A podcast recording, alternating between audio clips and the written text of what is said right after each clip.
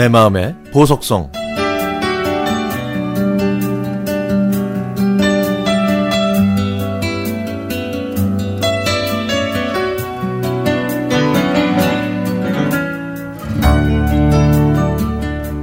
49년 전인 1971년 여름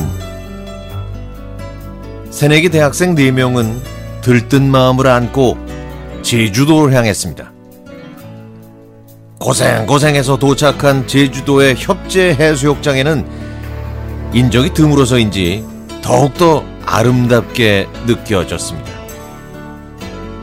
저희가 해수욕장에 있는 상점에서 음료수를 마시고 있는데 저쪽에서 아름다운 일곱 명의 여인들이 걸어오더라고요.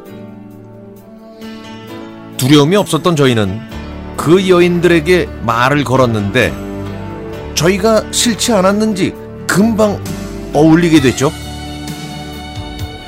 대구 신의여고 동창생인 그들은 휴가를 맞이해서 이곳에 놀러 왔다고 하더라고요. 여섯 명은 은행에서 일하고 한 명은 서울의 중앙청에서 근무한다고 했죠. 저희 11명은 금방 친구가 돼서 즐거운 시간을 보냈지만 곧 아쉬운 작별을 해야만 했습니다. 그리고 나서 저희 일행 중에 한 친구가 고등학교 동창을 불러서 저희도 일곱 명이 됐습니다. 인원이 늘어난 저희는 부산으로 가려고 여객선을 기다리고 있는데 뒤에서 귀에 익은 대구 사투리가 들렸습니다. 그래서 대구 칠공주를 다시 만나게 된 겁니다. 그들도 여객선을 타고 부산으로 가는 일정이라고 했습니다. 양쪽 모두 일곱 명으로 짝이 맞아서 그랬는지 여객선 안에서 분위기는 점점 무르익었습니다.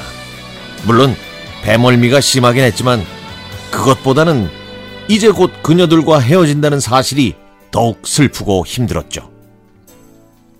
그녀들과 헤어진 저희는 서울로 가기 전에 해운대에서 하룻밤을 보내기로 했습니다. 그래서 부산에 머물고 있는 선배한테 전화 연락해서 해운대 극동 호텔 앞에서 만나기도 했는데 바로 그곳에서 또 그녀들을 만났습니다. 그녀들도 대구로 가려고 했다가 생각을 바꿔서 해운대로 왔다고 하더라고요. 야, 그 말 듣고요. 저는 정말 이건 운명이라고 생각했습니다. 그날 저와 짝이 된 그녀는 식사를 마치고 저에게 호감이 있다고 하면서 동백섬으로 가서 야경을 보자고 했고, 그래서 저희 둘은 그곳에서 낭만적인 시간을 보냈습니다. 다음 날 아침, 저희는 기약할 수 없는 다음을 아쉬워했죠. 그런데 제 짝이 저한테 선배와 함께 대구로 놀러 오라는 말을 해서 저는 선배 집에서 하루를 보내고 다음날 선배와 같이 대구로 향했습니다.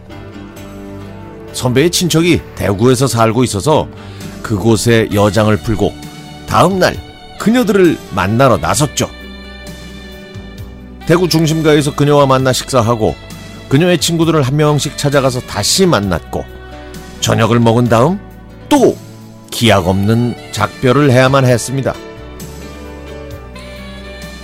시간이 흘러 어느덧 10월 외출하신 부모님을 대신해 저와 여동생이 집을 보고 있었는데 누군가 저희 집에 찾아왔습니다. 나가보니까 대구에서 올라온 그녀와 서울중앙청에서 일하는 친구였죠. 저는 그녀들을 제 동생에게 소개해 줬고 저희는 예정에도 없던 파티를 열었습니다. 다음날 삼천공원과 안양 유원지를 돌아다녔고 저녁에는 버스 터미널까지 배웅해 줬습니다. 자, 그리고는 어떻게 됐냐고요? 1973년 1월에 입대한 제가 4월에 외박 나왔을 때 아버지께서 얘기하시는 겁니다. 대구에 사는 여자한테 전화가 왔었는데 며칠 전까지만 통화할 수 있다는 말만 남겼다고 하시더라고요. 그 며칠은 바로 그녀의 결혼 날짜였습니다.